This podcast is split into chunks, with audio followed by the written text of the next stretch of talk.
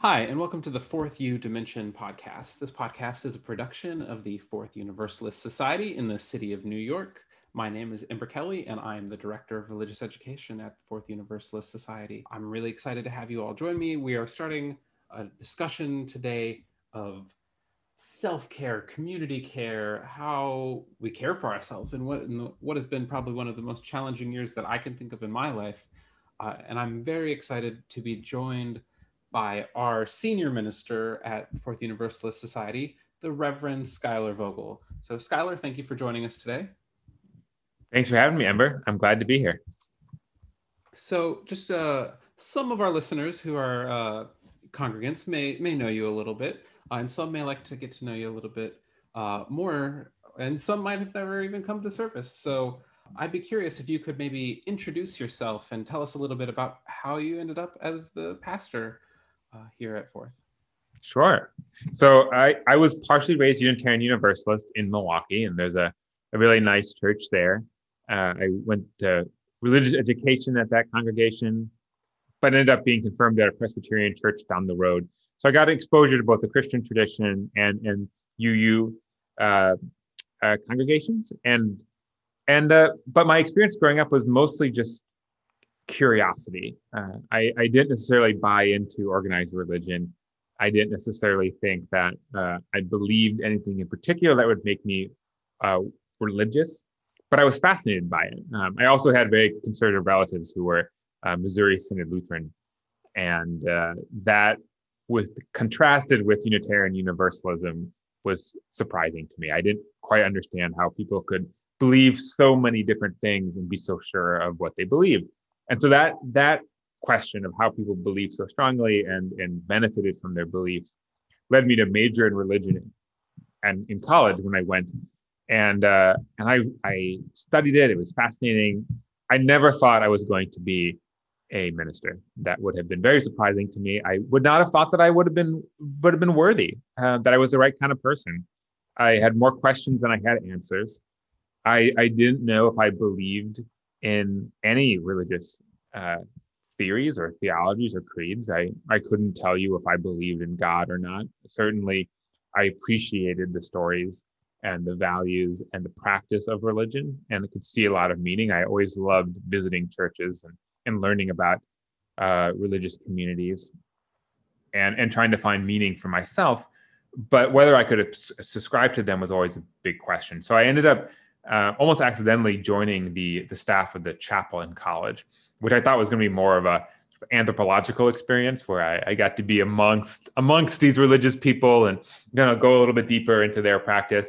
And then I, I realized once I had joined that they actually expected me to lead things uh, and to help lead services and lead discussion groups and uh, and be a sort of a, a college spiritual leader of a sort, uh, which made me terrified uh, in the moment.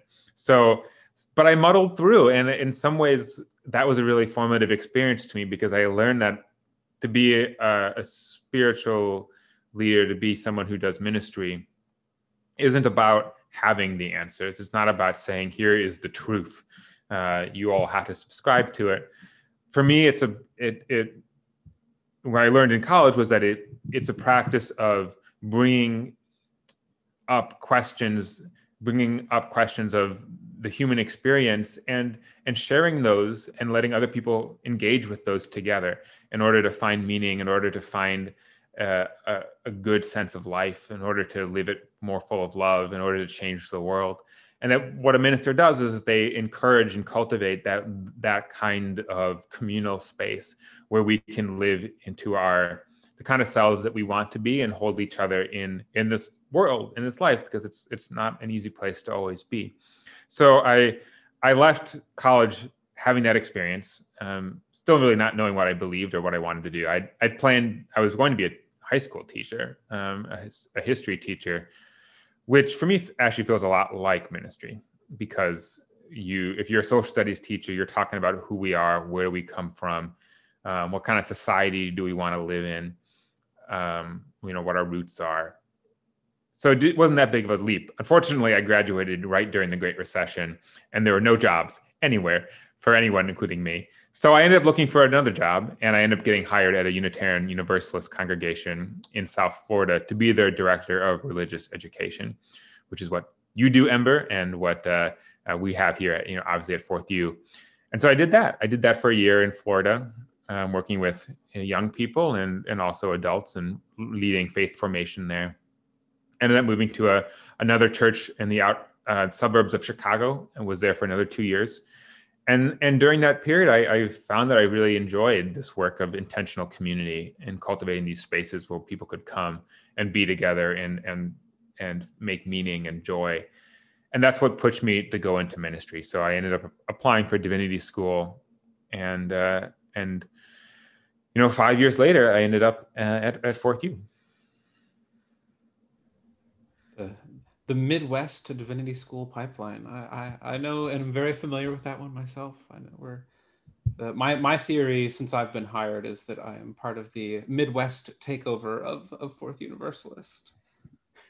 There's a lot of us, you know. Um, Reverend Jill is uh, from Wisconsin. Uh, Reverend Beth has ties to both Minnesota and Illinois. Reverend Mark uh, is from Buffalo, which is not exactly the Midwest, but it's about as Midwest in New York as you can get. Definitely Rust Belt. So, uh, you know, Ember, I know you have Midwest ties. Uh, you know, Sean is Canadian, which has a lot of Midwestern qualities uh, as well. So, so uh, you know, Fourth Universalist. There's a there's some spiritual qualities to that, but of course we we we train our New York New Yorkness, and there's a certain version of Midwesterners who show up in New York It's true. We we got that that rough and tumble ability to handle this uh, New York area. Um, no, I think one of the things that I really uh, enjoyed hearing in there was how the call of community kind of uh, came to, you, which you know that's that's one of our themes as we've been talking about resiliency this fall in the religious education has been thinking about how community shapes us. Um, so, what do you think? How can communities really help us to like better care for ourselves and others? It's a really, really great question. When I think about the communities that I think back most fondly, um, separate from those that I've, I've served as, as ministers, um, those that have really served that where I have been a member of them. Um, I think about I think about the power of belonging with a group of people who are there for me, who uh, whose reality helps define my reality. I think in some ways, what's been so hard about this year and any hard time though, is that it's so it's so easy to get stuck in our own our own thoughts, our own our own experience. And when the world is a scary place, when there's pandemics, or or even just the fact that we can't see people in the way that we usually can um, in person or family it's so easy to get kind of stuck in a rut. And and the rut is ourselves. And we get we get stuck in that rut. And sometimes when the world is is is frightening and and feeling maybe a little bit hopeless that rut is often a dark space. It's like getting stuck in a basement. Um, it's very hard to get out once you're there. And and i think one of the, the great benefits of community is that it allows us to experience other people's realities so we don't get stuck in that rut nearly as much. Um, we can look forward to seeing those people that we we look forward to seeing every week. Uh, we can live in their world. We can uh, we can engage with them we can learn from them. We can be held by them so that we feel like we don't have to be perfect all the time um, which is such a pressure um, particularly in this fast-paced competitive world that is is really real here in new york city where I think so much there's such a comparative culture here where um, we so many of us walk amongst famous people or wealthy people or people who have achieved really well that it's easy to forget that that's not what life is about. And and community helps us just feel like we can be truly who we are and and and that's really what we want in this world. We want to belong someplace. We want to feel like people care about us and that we matter not just in a transitory way but in a, in a deeper way. And and that happens really only through community. So you mentioned in there that it, has been a heck of a year. 2020 uh, it's, it's been a bit of an adventure. Um, could you tell us a little bit uh, as as the senior minister how how that 2020 has uh, played out for you to some extent yeah. Um, I think with the blessings and, curse of being a minister is that we both spend a lot of our time just trying to figure out the world, uh, which is great because you can like totally nerd out on whatever's happening, right? And that helps that helps process. Um, so so when the pandemic first hit, I read a lot about epidemics and pandemics throughout history. Every and I preached on this, right? I talked about uh, you know the the great mortality and i talked about cholera and malaria and yellow fever and and all the and all the things that happened and and trying to put in context what we were going through and and better understand it because i think as as unitarian universalists we believe that knowing things helps us get through um, that greater understanding may not be our salvation but it certainly helps it certainly uh, knowledge helps push away anxiety and fear and, ignorance because it gives us some insight and some control over things um, and lets us better face it. So, so I'm really lucky as a minister. I get part of my job is to like do that, right? I can get, I can spend a lot of time reading about stuff and be like, yeah, this is great. Um, or I started reading about all the the people who, as a religious uh, practice, secluded themselves uh, in small spaces just like a lot of us were in small New York City apartments in the first part of this quarantine. And I got to read all that stuff and learn about it, and that was really interesting and and and really meaningful. And so I've been really I, am really fortunate, I think, in that way to have a job that lets me do that.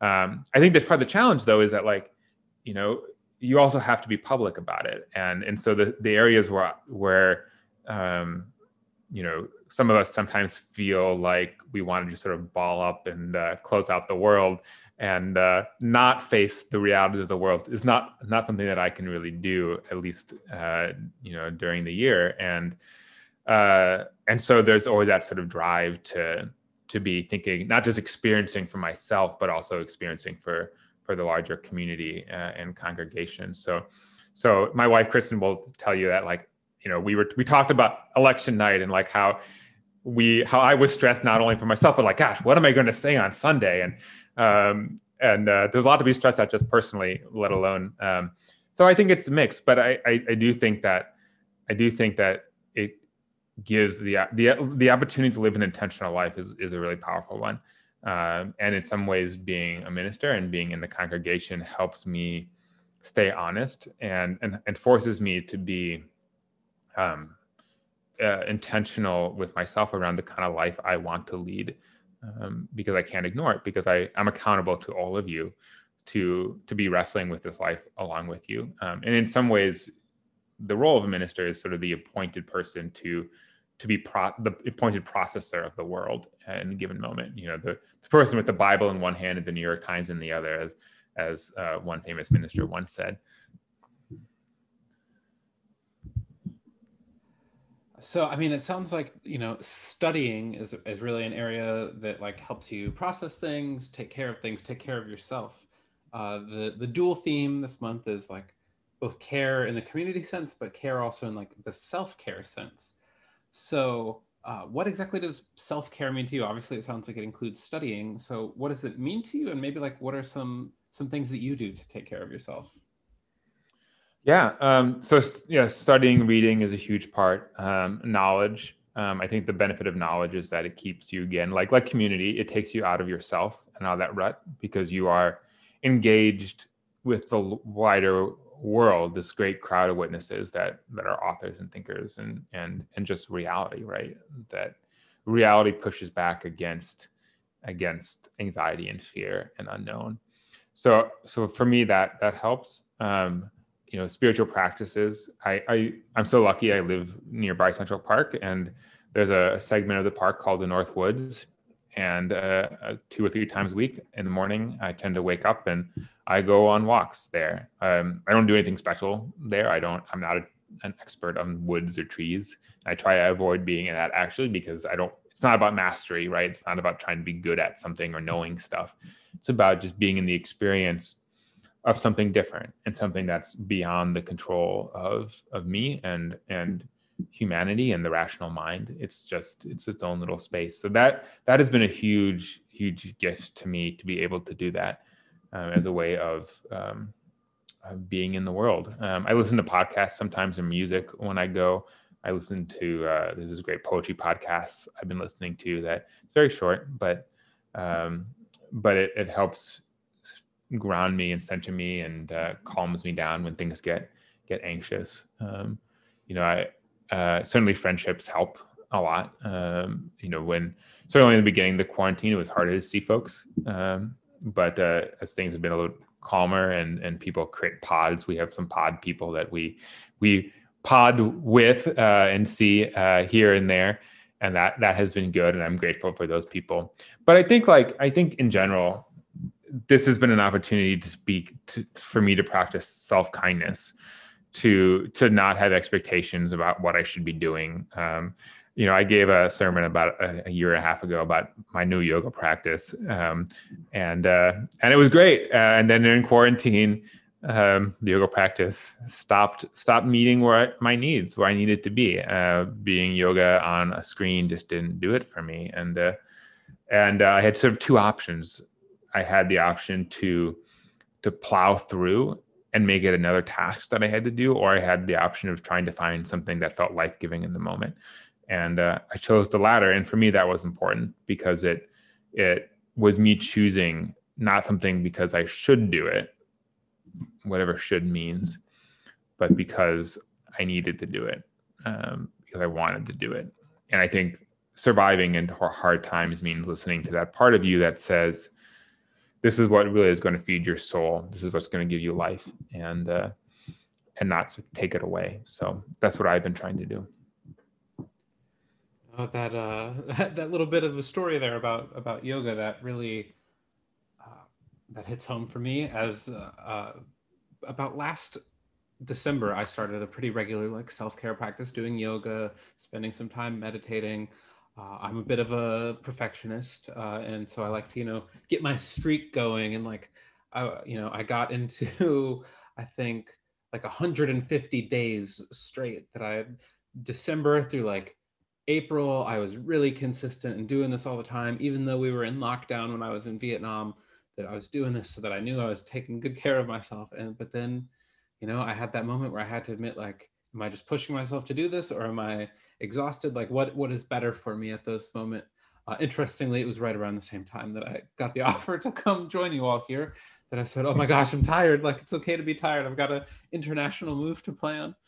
um, uh, but then you know now uh, it's had the chance to organically come about again uh, in in the time since and you know it's uh, i think a lot about self-care is that learning to to see your own um, like needs and understand your own self more so than like okay well i need to go to the yoga this day i need to um, go do this thing it, it shouldn't be a checklist then you're you're kind of missing missing the point in terms of taking care of yourself that's right. I think that's so key. I think I think where I have been mistaken about spiritual self care is when I make it more of a science than an art. Uh, it's really about intuition and knowing yourself. Um, I think that there are there are self care practices and spiritual practices that can help nurture that. Right. I think meditation and yoga actually do a great job of you know clearing out and centering and, and in, encouraging you to develop introspective skills that that let you check in and be like, what do I need right now? Um, but I think if you you make an idol of those things, you know, this is what idolatry is, right? Where you you make something sacred that is not sacred. Um, and spiritual practices are not are not sacred things. They are a means to something, right? And so if they get in the way of that thing, which is a sense of peace, a sense of calm, a, a deeper sense of love in your life, um, then they are idol. They're then they're idols. So so that that intuition, right? Of like, what do I need right now to to feel my life as being whole? That's the key. And and things that let you develop that are also key. And that's part of what religious education does, right? And faith formation is help you develop that uh, that sense of intuition that lets you take control of your own spiritual life. I think that was, you know, part of my hope with uh, putting together this theme of resiliency during this fall is that understanding that people are, are struggling right now. And let's focus on getting people these tools. I think you, you have a great point there. Um, so in in a sense, though, in, in, our broader society, there's become a little bit of what some people may call a self-care industrial complex. You know, we we've gone from this idea that like we should we should nurture ourselves and take care of ourselves to like, oh, I need to get this coach and I need to sign up for this course and I need to sign up for Skillshare so that I can get educated about this topic and listen to 20 podcasts a week so that I can stay up on the news. You know, is there is there some level that like community care and self-care have kind of become like opposed because like it's just become this whole world that you have to buy into instead of something more organic? Yeah. I uh, i'm skeptical of those things. Not that they can't be good. I think again it's what works for you uh, as a person. And you know there was a time when yoga was a, a self-help and still i guess is in a lot of ways. Um, you know i think i think spiritual wholeness and personal wholeness and and feeling like your life is full in some deeply embodied way is you know it's a bit like when we talk about what food is healthy. You know like we know what food is healthy uh, you know there's some line from Michael Pollan that's like basically the only thing you need to know is, you know, eat green things that aren't processed uh, and don't don't eat too much of them, right? Like it's pretty simple. Like we can have a million different diets. You know, we can work on our exercise, but like if we want to if we want to eat well, like it's pretty cl- it's it's simple. Like we don't need a million different things. And I think think spiritual care is and practices is is similar to that. Like there are definitely tricks and things that can work for us, but um, but if we try to gamify it too much, I think we're playing into some of the things that cause the problem in general. You know, a, a desire a desire for mastery. You know, I like I said about the woods. Like I work really hard to not try to like recognize all the trees that I see in there and try to keep notes on which birds I found. That's those that's an effort to master something and and what's underneath the desire for mastery is a desire for control and a desire to be protected from things and uh, uh, from the uncertainty of the world and and to let go. And and ultimately those are those again are idols because we can't we can't ever master things. And so the impulse that we need to work on the impulse of being able to just be okay with who we are and where we are and if if it becomes a frantic effort then that itself is a problem and we need to step back. Um, i mean i think one of the things that always helps ground me when i think about like what am i actually trying to do is to think back to those moments in my life where i felt most at peace and and most most at one with the world and at home in the world um, and most f- surrounded by love in whatever way we understand that. And if whatever I, whatever practices I need to do, whatever life I need to live to get that, that's what I should be pursuing. Um, and uh, it's not, I don't know. I feel like those, those, when I think about those moments, like there's nothing fancy about those moments. There's nothing complicated. It's not jerry rigged in some way. You know, it's just, it's usually involving some, um, some beauty uh, of the world. Uh, it's usually involved in some beauty of people um, and some love between people. Um, it's usually a place where my heart and my mind feels open and receptive to the world um, and uh, is not worried by concerns of of of the world um, or so i think I, I really think that like yeah we want to be careful about not trying to not trying to buy into practices that are really motivated in order to sell products and not keep us in the right place we're not going to be saved by by someone who is making a buck off of what they're selling to us. Definitely. I, I think that there's a lot of truth in that. Uh, I wonder though if there's there's something in that Midwest water because I know I often struggle with the with the mastery and control uh, self narrative as well. So maybe it's maybe it's something to do with Wisconsin. Well, you know, I mean, as you know, like there's a whole like work ethic, right? The Protestant work ethic, which has been so deeply ingrained in our society, which Wisconsin has a lot of Protestants in it, uh, as does you know New York, um, you know New England, people who settled New England, which is where Unitarian Universalism came from, at least in the United States. That our value is tied to our ability to master uh, things. You know, we are only as good as we are competent. We're only as good as we are hardworking. If we're not those things, we don't. We're not as worthy. We're not as good. And so, so we also have our own sense of self tied to that, which I think is, you know, basically saying like we we, we only we only deserve to be happy unless we prove it, prove ourselves worthy, or prove ourselves good.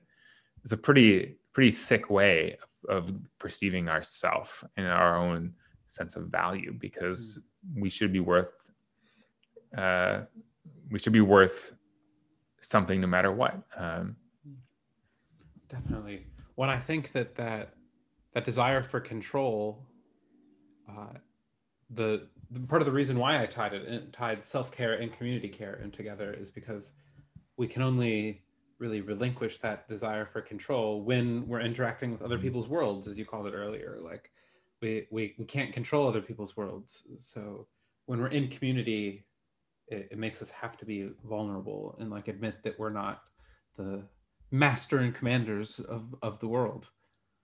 Yeah and we actually like that.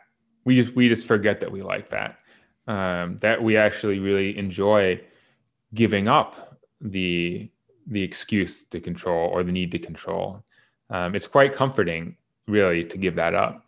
Um, the challenge is giving up to a place that you can trust, right? That won't abuse that giving up, um, and that's part of the challenge in any community, but especially religious communities. But but we really want that. I mean, that's what belonging is, right? Being able to lay yourself down in a community and be yourself and not have to prove yourself anymore. Um, I think the most powerful relationships you can have is when you feel yourself being accepted by people an unconditional way. Um, I think about that with like mentors of mine um, who I've um, had that I expect that I've disappointed them or I've messed up in some way. And then they, instead of what I expected, which was a removal of affection, to be given instead encouragement and said, yeah, of course, it's fine. You know, we all, we all fall short sometimes, but that community that says, we're here for you. Yeah, definitely. So, as kind of a wrap up question, uh, at, at, Fourth Universalist, we're, we're a very justice uh, focused congregation. So, how does how do you think how do you see uh, taking care of ourselves and taking care of our, ourselves as like a community at, at Fourth Universalist and just our wider community? How does the self and community care tie into to justice work? Yeah. Um, so there's a, I think there's a mythology around justice and spirituality that is really key here. So often, so often um, we hear that justice and spirituality or justice and community are kind of these opposing concepts.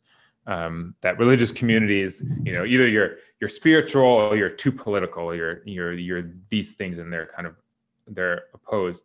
And I think that really misunderstands what justice work actually is, um, which is not just a bunch of people who are mad about the world going on the streets and uh, and yelling about it or having signs and marching. That's part of justice work, but but the true and the most enduring justice work is a work about relationships.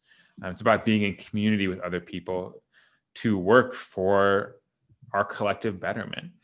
And uh, and if and if you have worked with a team of people or got to know people who are different than you, um, in a in a real collaborative way, you know how how transformative that is to really be with people in a struggle or really with people in a, in in the work. That uh, that it's not just this. It's not an individual thing. It's not just about me doing this thing. It's about being embedded with a group of people who who are aligned towards the most inspiring and important work that human beings can do together, which is trying to liberate us from these uh, systems of oppression that affect not just our bodies but also our hearts and our minds. And so when we talk about justice work at fourth universalist we're talking we are of course talking about you know fighting you know white supremacy and going against transphobia and other and xenophobia and all these other structures and systems of oppression.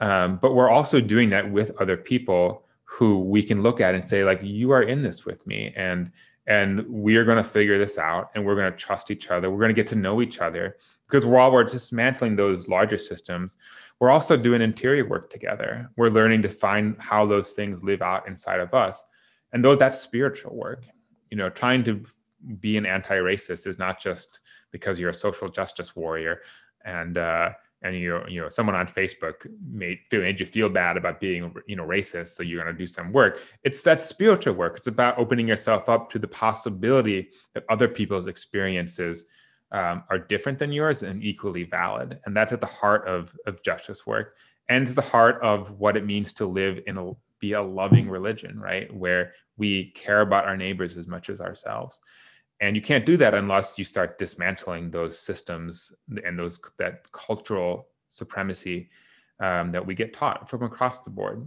So so I, I, I think that they're one and the same. I find myself the more i'm embedded in justice work the more i make relationships with people the better i feel um, because because you get to be with people in a really sincere, authentic way, and you're mobilized around an issue. And I think if justice feels doesn't feel that way to you, um, I'd invite you to think a little bit about you know what kind of relationships you've built through your justice work and and how you can infuse it with relationships with people that are you know deeper and authentic because that's that's where that's the most successful justice work and it's also the most life inspiring and also the most enduring because if we're just out there by ourselves not taking care of ourselves it's not going to work uh, and we're going to burn out and so that kind of community is is is really important I think that that feels like a, a, beautiful reflection on on the role of justice and community and self and spiritual practices. Uh, to a beautiful place to to end our reflections. So, uh, Reverend Schuyler, I thank you so much for joining us today. Thank you for having me. It was great. And thank you to all of our listeners. Uh, you can find more about both myself and Reverend Schuyler at fourthu.org, and that is number four, T H U.org. So, thank you all for listening.